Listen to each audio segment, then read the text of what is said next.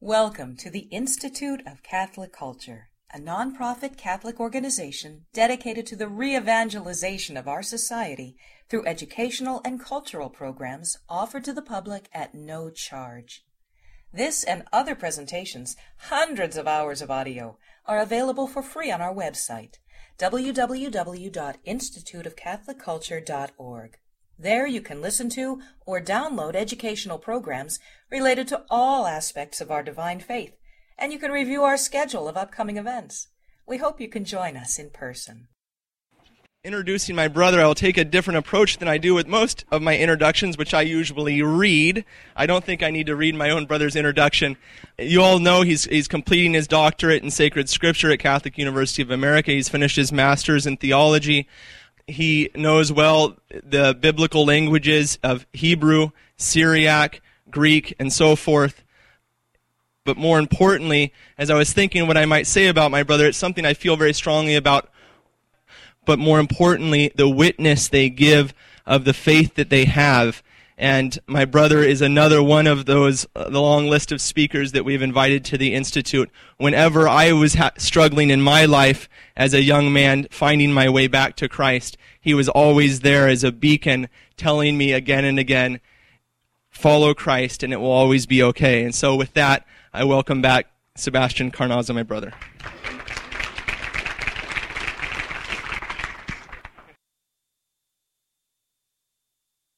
Okay, our topic tonight is the Dead Sea Scrolls, but I thought we'd begin with some definition of terms.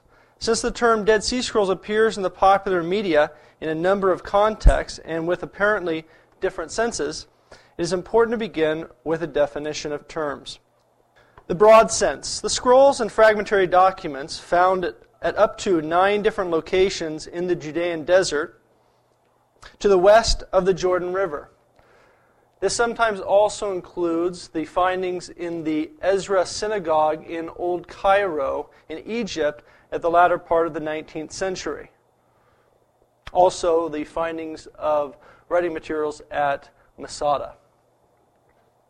The narrow sense of the Dead Sea Scrolls and fragmentary documents found in the 11 Qumran caves on the northwest shore of the Dead Sea.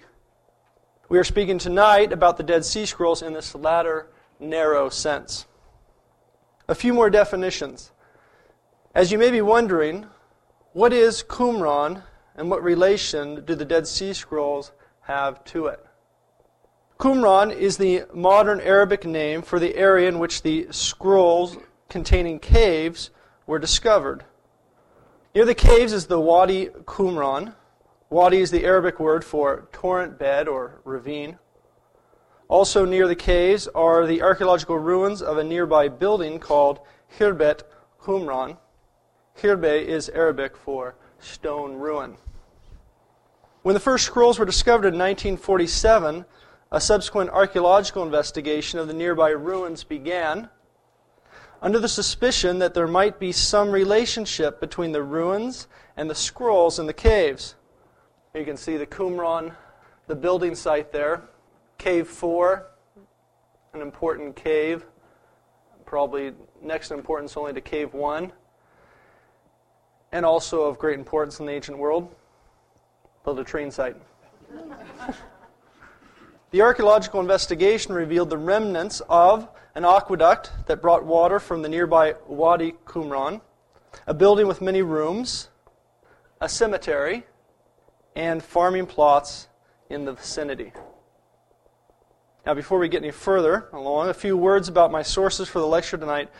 Most of what you will be hearing is a summary of the work of Joseph A. Fitzmyer, who is considered by many to be the world's living expert on the Dead Sea Scrolls. I had the privilege of taking a course on the Dead Sea Scrolls from Father Fitzmyer while at Catholic University before his retirement. And the end of the lecture tonight, I will give you the bibliographic information for his more influential works on the subject and my reasons for recommending them first for your further investigation into the topic. So while I might be giving you a number of dates and names and things like that, and scroll number one and cave number two, and all those things can be found in the books that I'll show you at the end as well. Now, to the main subject of tonight's lecture. the Dead Sea Scrolls, the Essenes, and Christian origins. It has now been over 60 years since the initial discovery of the first scrolls in 1947, a discovery that has shed much light on different areas of historical research. The historical significance of the Dead Sea Scrolls can be summarized in three major categories. The Dead Sea Scrolls have supplied first hand knowledge about the forms of Hebrew, Aramaic, and Greek that Jews spoke and wrote in the period of the first century BC through the first century AD. The Dead Sea Scrolls also testified to the shape of the text of the Old Testament that the Jews were reading in this period. They also shed new light on the diverse forms of Judaism in Palestine in this period. And as a result, discoveries provided much information about the religious and political matrix of first century Palestine, the time and place in which Jesus was born. Thus, this topic tonight is not only of general interest for Christians, but also timely as all of us gathered here today prepare for the coming feast of the Nativity of our Lord.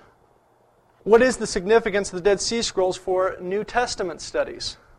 The Qumran texts supply us with first hand information about the Palestinian Jewish matrix, out of which early Christianity and its most important canonical writings emerged. Remember that the Gospels and Acts of the Apostles describe the life and ministry of Jesus and the early stages of the first century church in Jerusalem and Palestine and the interaction with Palestinian Judaism. Let's look at a few quick examples of what exactly we're talking about here. If you brought your Bibles, you can turn with me to Matthew chapter 15. Then Pharisees and scribes came to Jesus from Jerusalem and said, Why do your disciples transgress the tradition of the elders? Who are the Pharisees? Why are they arguing with Jesus? Who are the elders? And what tradition are they referring to? It's obviously considered authoritative as they're quoting it to Jesus and expecting him to know about it. Jesus answered them, And why do you transgress the commandment of God for the sake of your tradition? So, Pharisees. You might think, well, they just happen to be there. Well, Jesus said and did many things in his three year ministry. The gospel writers have told us the essentials. Matthew therefore assumes that you, his audience, knows who the Pharisees are and why they're important in this dialogue. It's also critical as you continue reading the text to know who the Pharisees are to understand just why they're having this very dialogue about washing hands. If you flip over to Matthew chapter 23, you can see another example of this. 20, I'm sorry, 22. Matthew chapter 22, verse 15. Matthew chapter 22, then Pharisees went and took counsel how to entangle him in his talk. And they sent their disciples to him, along with the Herodians. Who are the Herodians? Well, we know about Herod. Who are the Herodians? How are they related to Herod? And why are the Pharisees and the Herodians working together right now? Matthew assumes that you know the irony of the situation. But you couldn't understand that if, unless you knew who the Pharisees were, who the Herodians were, who was Herod, how did he get on the throne? What's the political and religious makeup of this situation? Matthew, again, is including these details, critical, in his view, for you to understand what he's saying. You might think, well, okay, that was in the time of the Gospels when Jesus was in his ministry, but he died, he rose from the dead, and we have the church now, and those things are all in the past.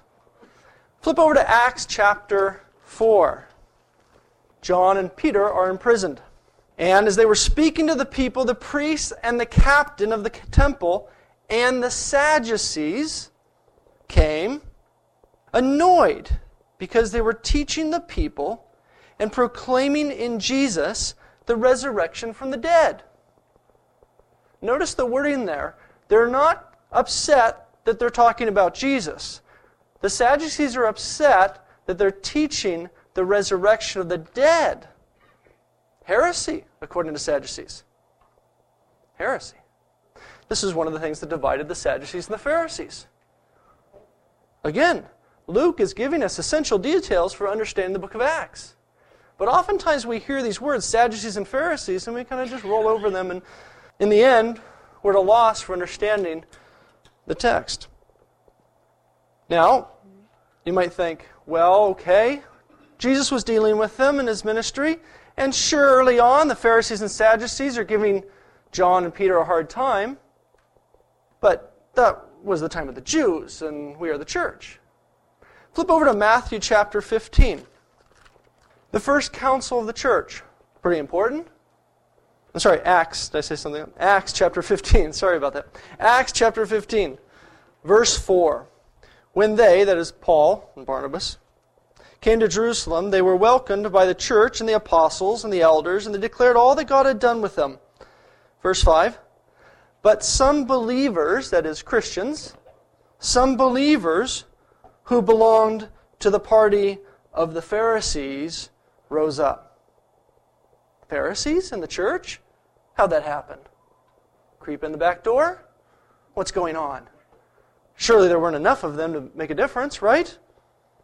They're having a council because the Pharisees dominated the population in the early church at this stage. Pharisees. Why would they convert? The Pharisees converted in droves. The Pharisees believed in the possibility of a resurrection, and the Pharisees were the ones who knew the law best. Also, the prophets. And so when the apostles began to preach, the Pharisees converted in such large numbers that we have the first council debating the issue. It is necessary to circumcise them and to charge them to keep the law of Moses. Again, you might think, well, okay, but the council solved that problem for us, right? And eventually the Pharisees surely would have faded away at this point. Flip over to the end of Acts the Apostles. You might find an interesting identification among the Pharisees. Chapter 23 of Acts tells us about Paul standing before the Sanhedrin. He's on trial. He's about to be sent to Rome for his first captivity. And as he's put before the council, he looks at the crowd.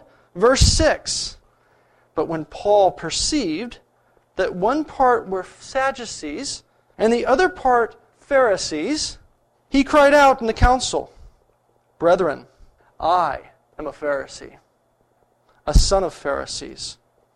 With respect to the hope and the resurrection of the dead, I am on trial.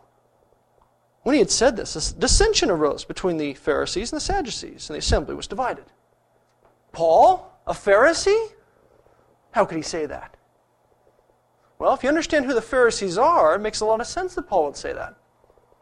Again, Acts the Apostles, written by Luke, Matthew's Gospel, these details are important for us, and the authors of Acts and Matthew and the rest of the New Testament included these details for you to understand these passages and assumed you would understand them. Before the discovery of the Dead Sea Scrolls, how might one investigate these questions further? Who were the Pharisees? Who was a Sadducee? What's this deal about resurrection? Why are they arguing? Where do they come from? The amount of first hand information about Palestinian Judaism with which Jesus and the apostles interacted was very limited outside of the New Testament before the discovery of the Dead Sea Scrolls. There were sparse inscriptions in Aramaic, Greek, and Hebrew, very sparse. There were writings of the Jewish historian Flavius Josephus, who lived during the time of what we call the New Testament period, who composed a number of works roughly around the same time as the composition of the New Testament. But Josephus is a historian, and he has a certain religious bent, and so he does not include every little detail that we may need to decipher who the Sadducees are and the Pharisees and what's going on. The writings of Philo of Alexandria who composed a number of works roughly around the same time when Jesus lived on earth, had also been helpful to a certain extent, but the influence of Alexandrian Hellenism in his writings and the allegorical nature of much of his works make them significantly less valuable for historical questions about Palestinian Judaism in the first century. If an answer to a particular question could not be found in one of these resources, New Testament scholars often turned to the rabbinic literature for insights. The problem is that most of the rabbinic literature cannot be dated any earlier than around AD 200, and so is of questionable value for such issues. Thus, given the situation of meager information about first century Palestinian Judaism immediately prior to and contemporary with the life of Jesus, it is obvious how significant a discovery the Dead Sea Scrolls is, which date from the end of the 3rd century BC to the middle of the 1st century AD. Such a period of composition gives these documents a significant status among the resources already mentioned for our study of Palestinian Judaism in the 1st century and therefore New Testament studies. But all of the Dead Sea Scrolls are not of equal value for this research. The Dead Sea Scrolls may be divided into three major categories. There are biblical texts, which are copies of the books of the Old Testament, although these are precious documents for biblical studies in general, and specifically text critical study of the Old Testament, they bear only indirectly on the study of the New Testament. For example, when a New Testament author quotes an Old Testament passage, we'll see an example of this, and this is regarding the shape of the Old Testament text. There are also sectarian texts, which are Hebrew documents that were composed by members of the Qumran community and destined for use by them. These include the famous Manual of Discipline, or also known as the Rule of the Community, the Damascus document, or Damascus scroll, the Thanksgiving Psalms, the War scroll, etc. There is also intertestamental literature, that is, late Jewish literature that appears neither in the Old Testament nor in the New Testament. You've heard of some of these books Enoch, Jubilees. Also, there appear Semitic forerunners of the Greek testaments of the Twelve Patriarchs and other books. And some previously unknown works. There were pre- other works that were unknown prior to the discovery of the Dead Sea Scrolls. So here you can see an example of the Isaiah scroll. So this a, would be an example of what we were talking about of biblical texts. Here is the oldest text we have of the book of Isaiah from the Dead Sea Scrolls. Up until this point, the oldest Hebrew text of the book of Isaiah would have been from about the 8th century AD. Very important text. However, most of the texts of Qumran are in fragmentary form, and this is one of the better ones. A lot of the fragments that you've heard about, this fragment or that fragment from cave, whatever, looks more like just this piece here. Okay? And so they have to use infrared and various things to try to decipher the information with a magnifying glass. Here's one scholar working on, again, this is the famous Isaiah scroll. So now you can see the approximate size here.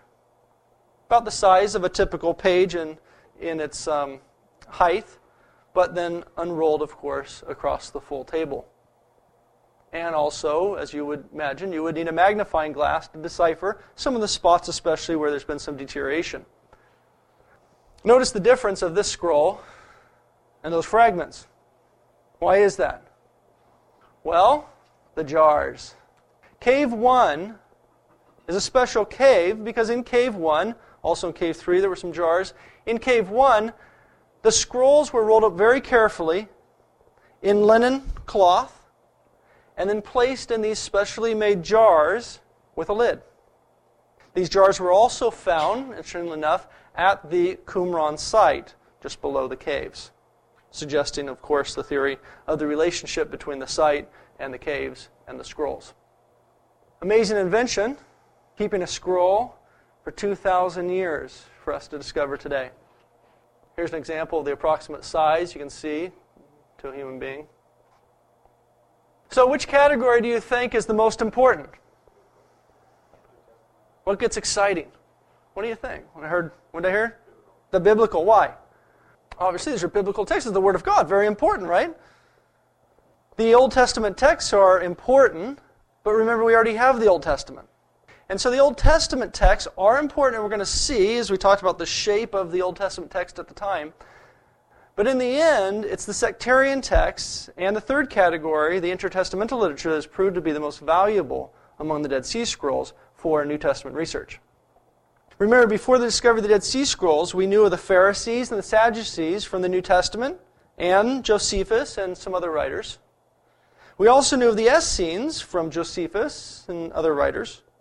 But the Essenes are not mentioned in the New Testament. What is the community behind the Dead Sea Scrolls? Were they Essenes? We don't know.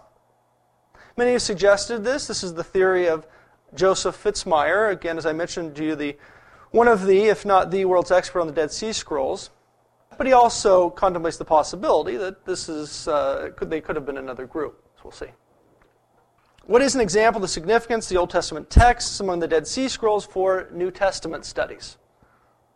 Turn in your Bibles to Acts chapter 7, verse 14. This is Stephen, the first martyr of the church, early in his defense, says this And Joseph sent and called to him Jacob, his father, and all of his kindred, 75 persons or souls. And Jacob went down into Egypt, and he died himself and our fathers. And he goes on telling the story, the rest of the story of the patriarchs from there. 75. And that's what all of the Greek manuscripts, the most reliable ones we have, on Acts chapter 7, 14 says as well. Apostelos de Yosef metakaleseto Yaakov ton patera avtu. Okay, Pasan and all ten sungeneon and his relatives and psukes, persons, numbering, hebdame kanta pente. 75. This is what the Greek text of the Old Testament says as well. Genesis chapter 46, verse 27. In the Greek text, the Septuagint, 75. No surprise.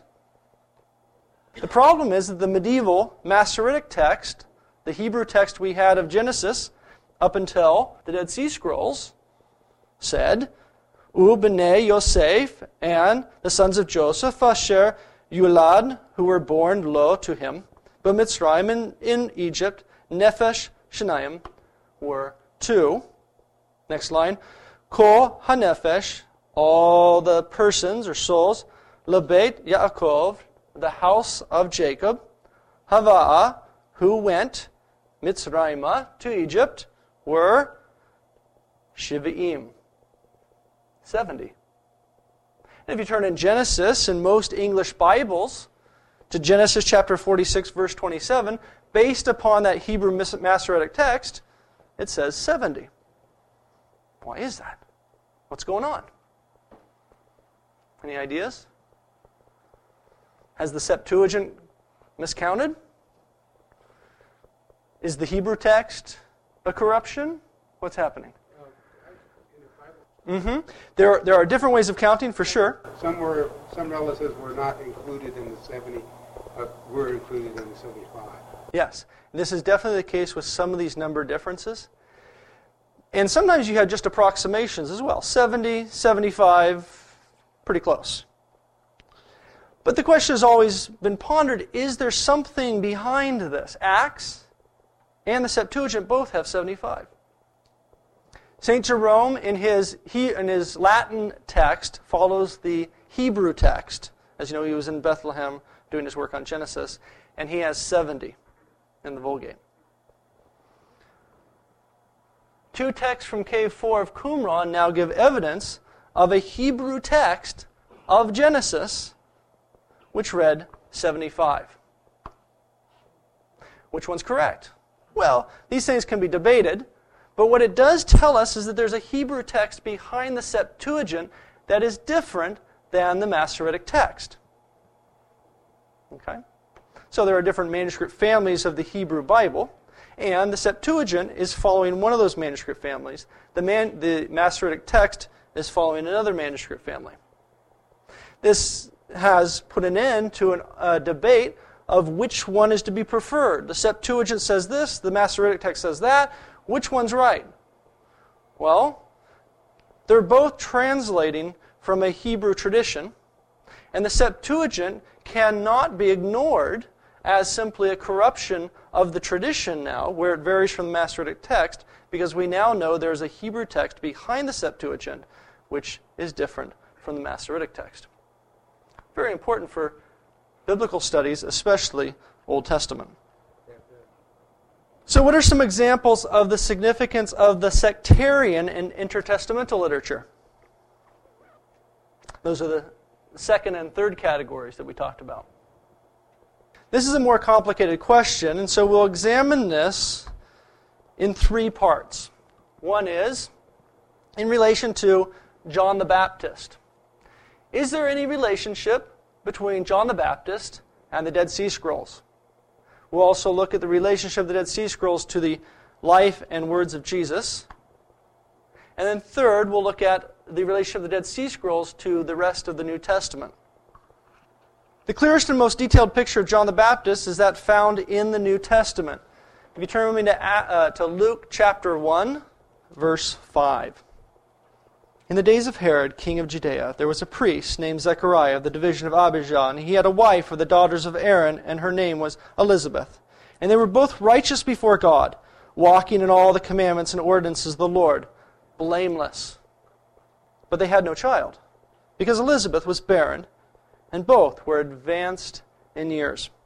Now, while he was serving as priest before God, when his division was on duty according to the custom of the priesthood, it fell to him by lot to enter the temple of the Lord and burn incense.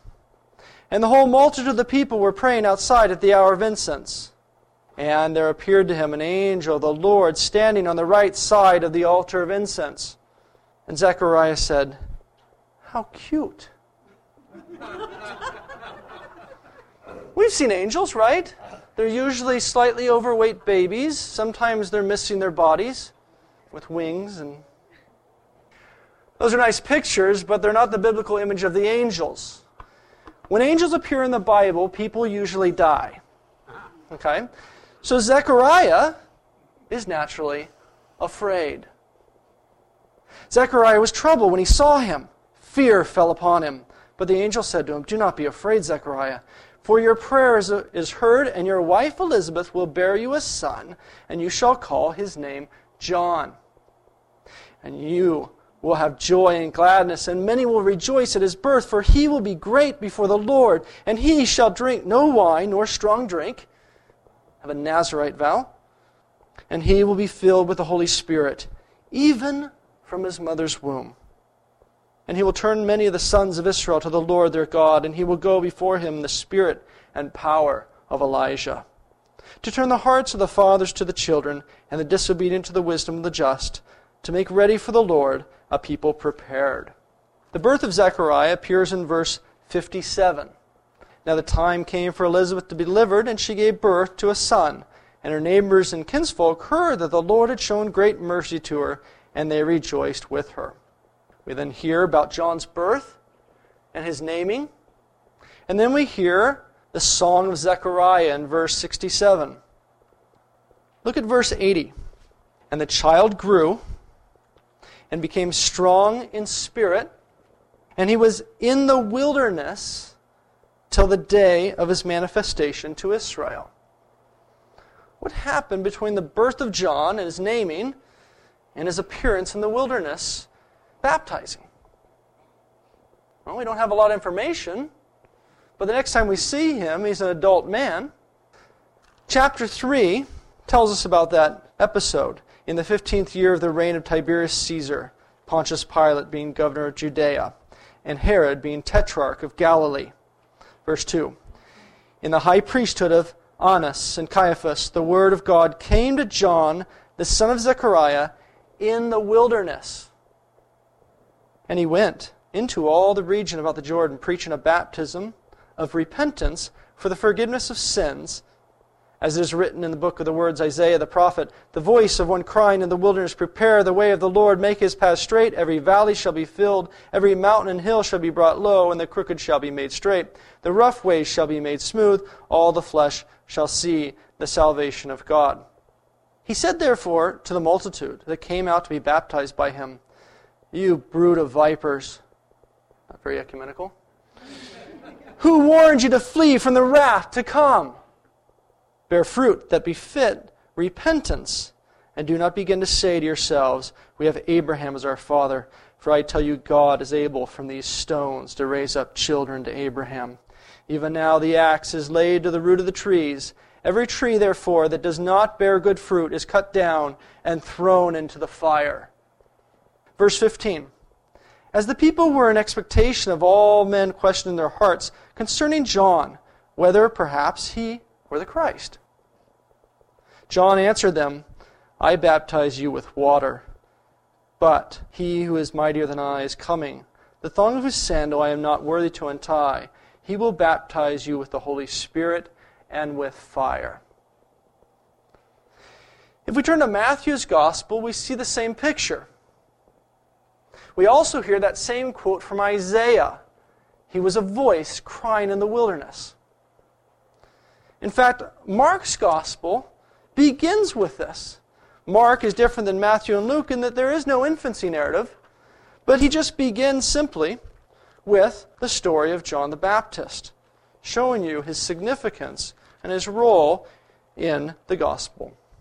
The beginning of the gospel of Jesus Christ, the Son of God, as it is written in Isaiah the prophet Behold, I send my messenger before thy face, who shall prepare thy way. The voice of one crying in the wilderness, Prepare the way of the Lord, make his paths straight. That's a combination of Isaiah chapter 40 and Malachi chapter 3, verse 1. Take a look at John's Gospel. Chapter 1, verse 19. Now don't confuse John the Evangelist here with John the Baptist. John the Evangelist, John chapter 1, verse 19, speaking about John the Baptist, says this And this is the testimony of John when the Jews sent priests and Levites from Jerusalem to ask him, Who are you? He confessed, and he did not deny, but confessed, I am not the Christ. And they asked him, What then? Are you Elijah? He said, I am not. Are you the prophet? He said, No. They said to him, Who are you? Let us have an answer for those who sent us. What do you say about yourself? He said, I am the voice of one crying in the wilderness. Make straight the way of the Lord, as the prophet Isaiah said. Verse 29. The next day he saw Jesus coming toward him, and he said, Behold, the Lamb of God, who takes away the sins of the world. Later in the Gospels, we hear about the death of John at the hand of Herod the Tetrarch. You know the story well, his beheading. That's the story of John the Baptist in the New Testament. We also hear about John the Baptist in the writings of Josephus. Now, some of the Jews thought that the destruction of Herod's army came from God and was a very just, just punishment for what he did against John, called the Baptist. For Herod had killed him, although he was a good man, and had urged the Jews to exert themselves to virtue, both as to justice toward one another and reverence towards God, and having done so, joined together in washing. For immersion in water, it was clear to him, could not be used for the forgiveness of sins, but as a, a sanctification of the body, and only if the soul was already thoroughly purified by right actions. And he goes on to talk about John being imprisoned by Herod and eventually killed. Same story that we heard, though in less detail, in the New Testament about John. Since the discovery of the Dead Sea Scrolls, there has been a growing mass of literature regarding the possibility of some relationship of John the Baptist to the community behind the Dead Sea Scrolls. In fact, the sheer mass of this body of literature has led to a popular belief that it is now an established fact that John the Baptist was an Essene and even a member of the community behind the Dead Sea Scrolls. But this is certainly not a scientifically established fact. First of all, we should begin by noting that there is not a single clear reference to John the Baptist in any of the Dead Sea Scrolls.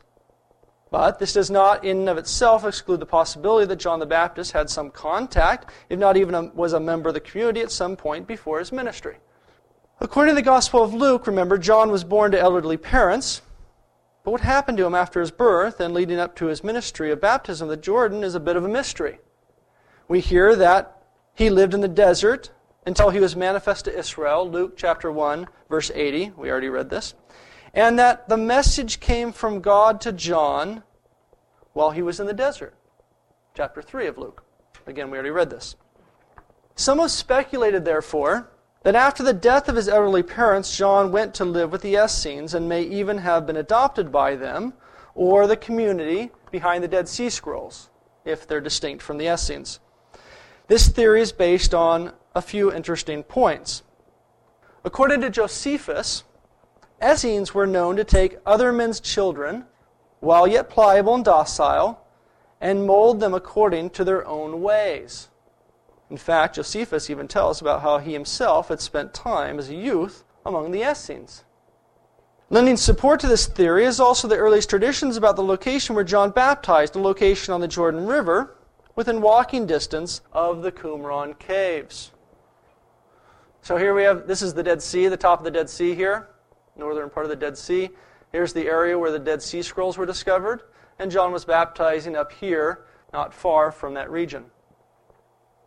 If you look on a larger map, you see that, relatively speaking, we're talking about the same area of Palestine. Well, as you can see, it's not very far. It's only about two feet. so, that's right.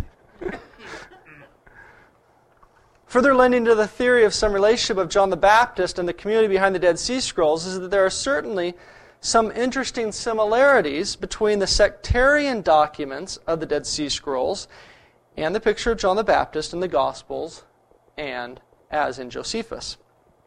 In all four Gospels, remember, Isaiah chapter 40, verse 3 was quoted the voice of one crying out in the wilderness in reference to John the Baptist. Obviously, this text should be associated with John the Baptist preaching, his ministry, and the early Christians saw a relationship of this text to John the Baptist and therefore have included it in all four Gospels. One of the most important of the sectarian documents, the Dead Sea Scrolls, called the Manual of Discipline or the Rule of the Community, also cites this verse for their reason of being in the wilderness to go into the desert to prepare there his way. As it is written, make ready in the desert the way of Yahweh, or dot, dot, dot, as it appears in the text to avoid the divine name. Make straight in the wilderness a path for our God. Now, this text appears in both the picture of John the Baptist in the Gospels as well as the sectarian document that Sea Scrolls could be a sheer coincidence, but it surely is interesting. Both John the Baptist and the community were out in the wilderness, and this text is a very important text in the Old Testament and does talk about the wilderness. So it makes sense that this text would have been used in many ways. Again, therefore, it could have been a coincidence, but this similarity has lended to the theories of John the Baptist's association with the community. Another interesting parallel is in John's preaching of repentance and baptism. According to the New Testament, John the Baptist not only baptized, but preached the need of repentance as well. Josephus described him similarly, you remember. He was a good man and urged the Jews to exert, themselves to virtue, both as to justice toward one another and reverence toward God and having done so, joined together in washing. For immersion in water, it was clear to him, could not be used for the forgiveness of sins, but as a sanctification of the body, and only if the soul was already thoroughly purified by right actions. The New Testament also describes John as foretelling the coming of one after him who would baptize with the Holy Spirit and with fire. An interesting parallel exists between this picture of John the Baptist and one of the sectarian documents of the Dead Sea Scrolls. Again, the Manual of Discipline. He who fails to repent will not become clean by the acts of atonement, nor shall he be purified by the cleansing water. Nor shall he be made holy by the seas of river, seas or rivers, nor shall he be purified by all the water of ablutions. Defiled Defiled shall he be all the days he spurns the decrees of God, without allowing himself to be taught by the community of his counsel. For by the Spirit of true counsel concerning the paths of man, all his sins are atoned, so that he can look at the light of life. And by the Spirit of holiness, which links him with his truth, he is cleansed of all his sins. And by the Spirit of uprightness and of humility, his sin is atoned and by the compliance of his soul with all the laws of God, his flesh is cleansed by being sprinkled with cleansing waters and being made holy with the waters of repentance. God will purge by his truth all the deeds of human beings, refining, as by fire, for himself some of mankind, remove every spirit from their flesh, to cleanse them with a Holy Spirit, and sprinkle them with a spirit of truth, like purifying water. One shall not enter the water to partake of the pure meal of holy men, for they shall not be cleansed unless they repent of their wickedness. For unclean are all who transgress his word. You can hear a number of similarities there not only obviously to the Old Testament, Ezekiel chapter 36, with the sprinkling of water and making clean, but you can also hear references or similar language in the Gospel of John in particular, and the stories about John the Baptist in the four Gospels. Taking all this information together regarding the early life of John the Baptist, the words of Josephus concerning the Essenes, and the parallels between the ministry of John and the sectarian documents, it is easy to see why many have developed theories of John's relationship to the community behind the Dead Sea Scrolls. None of the reasons alone provides convincing evidence for the theories, but the collection of them all makes it seem, at least possible, that a relationship may have existed. The debate will likely continue, therefore, until further information is discovered that assists in further support of these theories or the elimination of them.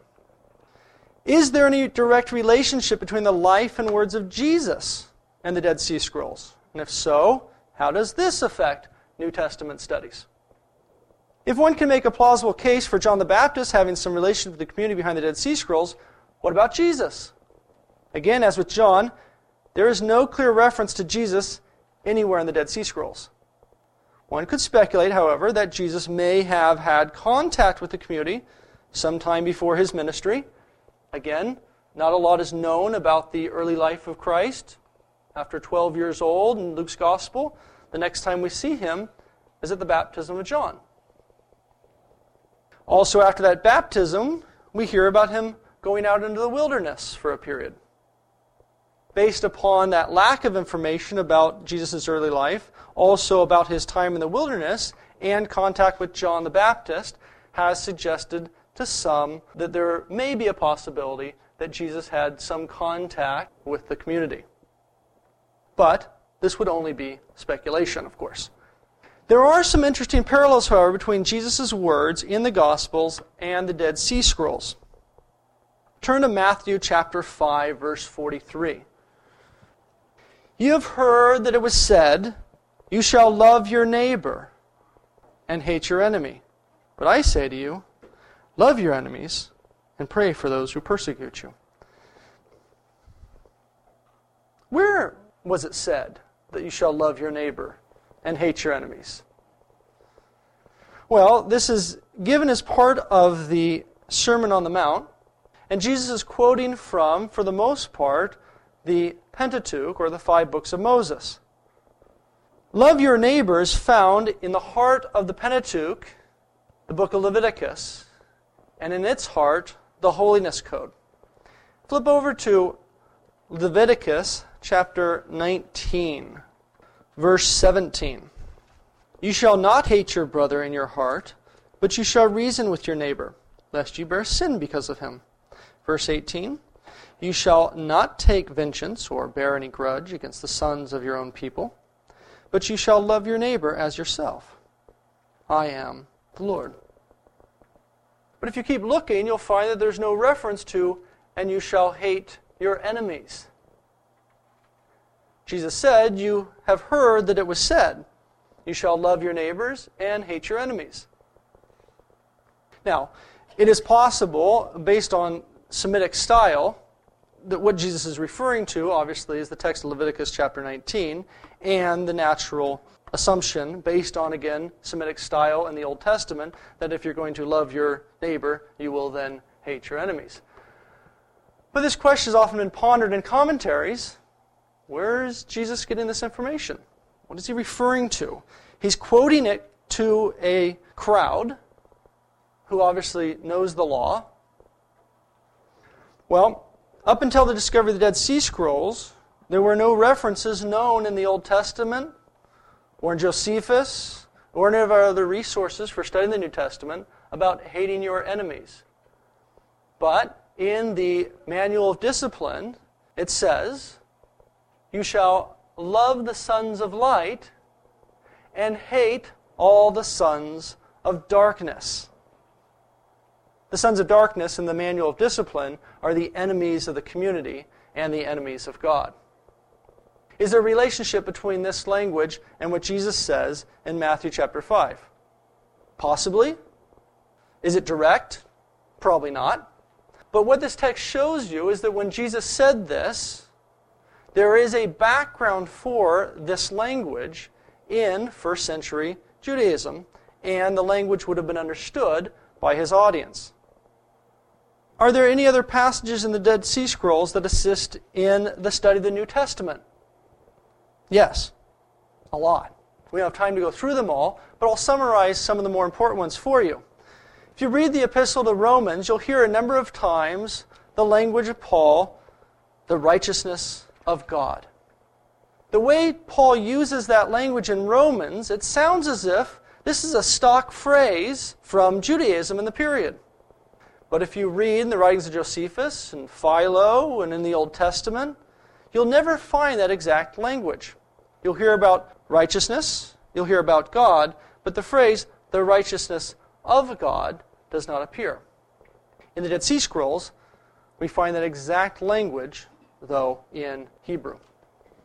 The works of the law that you hear so often in Romans and Galatians and in other places of Paul. Again, he uses this language as if this is stock phraseology from the period. Again, you cannot find the, that phrase clearly in the Old Testament, nor in the writings of Josephus or Philo, but it appears a number of times in the Dead Sea Scrolls. Christological titles as well regarding Jesus as Lord and Son of God. Oftentimes, commentators, especially in the previous century, assume that these were apologetics against Hellenistic titles or Greco Roman titles of the emperor as Son of God and Lord. It's possible that there's an apologetic there, but in the Dead Sea Scrolls we find the Messiah being spoken of and others as the Son or sons of God and the Messiah as Lord. Again, the Dead Sea Scrolls help place those Christological titles in their Semitic background there in the first century. Do the Dead Sea Scrolls manifest messianic hopes in the first century? There are a number of texts. Let's just look at the second paragraph there. The heavens and the earth will listen to his Messiah, and all that is in them will not swerve from the commandments of the holy ones. Be strengthened in his service, all you who seek the Lord. Shall you not find the Lord in this, all you who hope in your hearts? For the Lord will visit pious ones, and righteous ones he will renew with his power. He will honor the pious ones on a throne of eternal kingship, freeing prisoners, giving sight to the blind, straightening up those bent over. Forever shall I cling to those who hope, and in his steadfast love he will recompense. And the fruit of a good deed will be delayed for no one. Wondrous things, such as have never been before, the Lord will do, as he said for he will heal the wounded, revive the dead, and proclaim good news to the afflicted. The poor he will satisfy, the uprooted he will guide, and, and on the hungry he will bestow riches. Anyone who has read the New Testament can't fail to hear the parallels, in particular in the Gospel of Luke, in the description of Jesus and this language. Why do you hear similarities? Because the Dead Sea Scrolls are manifesting the hope that we have evidence of in the New Testament of the messianic visions or hopes of the people of Israel in the first century. It's just about time to take a short break and then reconvene for questions. But before we break, I would like to close with a summary of our topic tonight, that being the Dead Sea Scrolls, their significance for the New Testament studies, and thus the Christian faith. When the Dead Sea Scrolls were first discovered, a number of books and articles appeared for the popular audience with one common theme. The Dead Sea Scrolls have shook the very foundations of Christian dogma and faith. A fine example of this is in the book by Edmund Wilson, published in 1955, where he said, The monastery of Qumran is perhaps more than Bethlehem or Nazareth, the cradle of Christianity. These new documents have thus loomed as a menace to a variety of rooted assumptions from matters of tradition and dogma to hypotheses that are exploits of scholarship. It would seem an immense advantage for cultural and social intercourse, that is, for civilization, that the rise of Christianity should at last be generally understood as simply an episode of human history rather than propagated as dogma and divine revelation. The study of the Dead Sea Scrolls, with the direction it now is now taking, cannot fail, one would think, to conduce to this. 1955.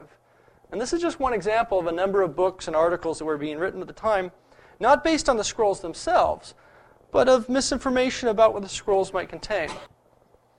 Stark contrast to the wild and imaginative words of Wilson is the recent assessment of the issue by Joseph A. Fitzmyer, a scholar who has had firsthand experience with the Dead Sea Scrolls from the beginning and is widely considered today to be one of the world's greatest living experts in the field. He said, The Christian message itself has found no parallel in those scrolls. There is nothing about Jesus of Nazareth or his story or the interpretation of him. Nothing about the Christian church, nothing about the vicarious and salvific character of what Jesus accomplished for humanity in his passion, death, and resurrection. I am not saying this in a defensive or apologetic way. It is simply a statement of fact. For all the light that the scrolls have shed on the Palestinian Jewish matrix of Christianity, and on ways that early Christians borrowed ideas and phrases in order to formulate their charismatic proclamation of the Christian message, there is nothing in the scrolls that undermines or is detrimental to that message. Despite allegations made at times, nothing in the scrolls militates against the uniqueness of Jesus.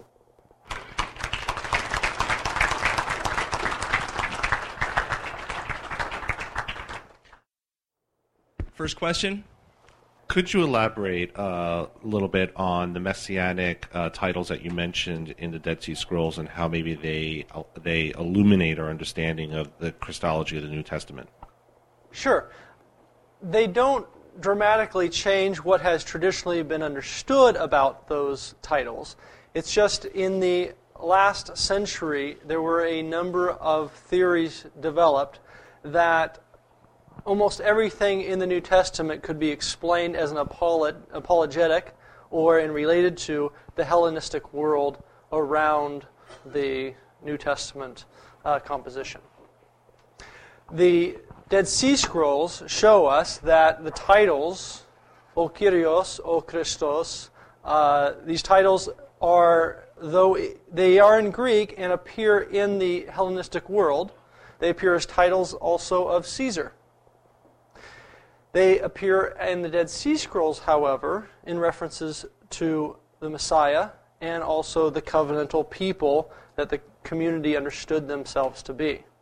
So, what we find is that those titles are not strictly apologetics against Hellenism or the Greco Roman world, but are related more and first to the Semitic usage of those titles and therefore should be related first to the Old Testament.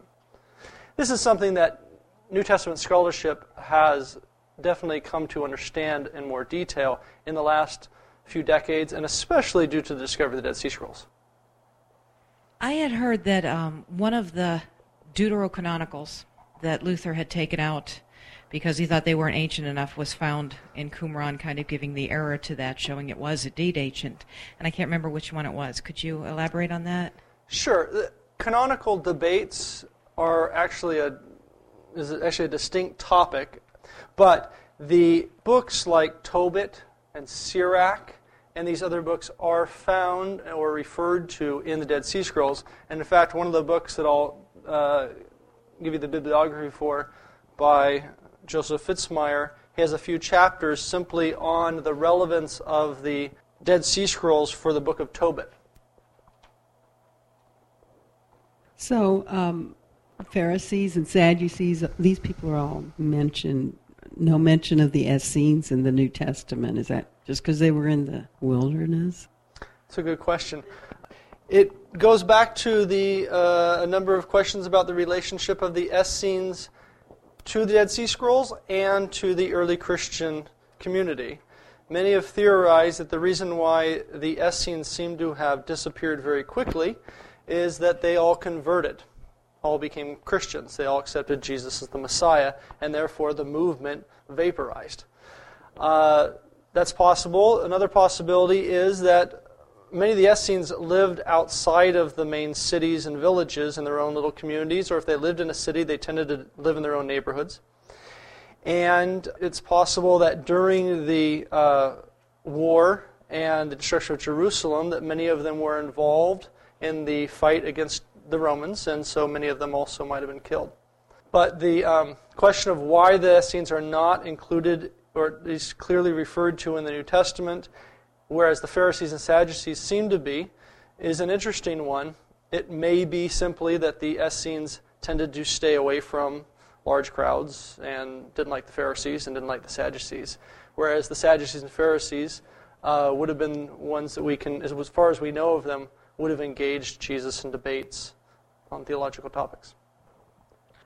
Uh, can you tell us briefly about the story of the finding of the scrolls and how their significance came to be appreciated? Uh, very briefly, yes. The, um, the first scrolls, Cave 1, were discovered by a Bedouin shepherd in 1947. The uh, story gets very complicated because in 1948, there was the rebellion against the British mandate by the Israeli Zionists and the establishment then of the country of the Israelis. Uh, from 1949 uh, and following, a number of other discoveries of the other caves continued. The, um, some of them were by Bedouin shepherds. Once the Bedouins realized that they could get cash for the scrolls, they began searching for more caves and more scrolls and did find more. Archaeologists also were involved, some from the École Biblique in Jerusalem. Father Fitzmyer uh, was working there at the time. The uh, Jordanian Department of Antiquities was also involved in discovery of some of the caves, also along with the École Biblique, as well as the Palestinian uh, museum that is now called the Rockefeller Museum. So it's a complicated story, and actually, there's some great resources for you, and this is the last thing I wanted to talk about. So, Joseph A. Fitzmyer, Responses to 101 Questions on the Dead Sea Scrolls. This is the first book I would recommend to you if you're going to begin studying the Dead Sea Scrolls. It's a popular work. He doesn't give you Hebrew and Greek script in here, but it's a great beginner's manual for studying the Dead Sea Scrolls. And you need a guide when you begin to study the Dead Sea Scrolls because the study of the Dead Sea Scrolls is as complicated as study of the New Testament, and there are many mines, in fact, entire minefields. There are many scholars out there who, if you want to call them that, uh, have created all sorts of really strange theories about the Dead Sea Scrolls. For example, uh, there's a Australian scholar, Barbara Thiering, who has suggested that the teacher of righteousness is John the Baptist, the wicked priest is Jesus, that Jesus was after his crucif- that he was crucified at Qumran, that he was re- uh, after he was resuscitated at Qumran, he then married a female bishop and lived happily ever after, similar to Dan Brown's theory so Barbara Thiering, you as you if you went onto Amazon, punched in Dead Sea Scrolls, you might come up with all sorts of books by her, and so you wouldn't really know what you're reading. I, you, I would recommend strongly starting with something like Fitzmyer's book, 101 Questions, because he'll give you another a number of those names, some of the stranger scholars, if you want to call them, some of the stranger theories, and some works to avoid that are not necessarily what you call scholarly but unfortunately very influential in the popular world. A companion to that is, as you would probably most of you need, an English translation of the Dead Sea Scrolls. Martinez's work is uh, well used. It's recommended by Fitzmyer. This was the one of the texts for our course actually at Catholic University. There uh, is probably a, a, newer translation of it out there. Again, you can see the fragmentary text on the cover. I'll have these up here for you. If you want to continue your study after 101 Questions, Joseph Fitzmyer has come out with a new work in 2000, The Dead Sea Scrolls and Christian Origins. And it's his introductory chapters here that I used as the main resource for the lecture tonight. This is also the place where I found the quote for you uh, at the end of the lecture. Any other questions? Thank you very much.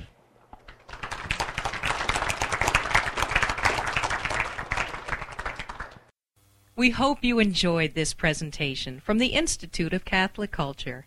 If you'd like to learn more about the mission of the Institute and how you may become a part of this important work, please visit our website at www.instituteofcatholicculture.org or call us at 540 635 7155.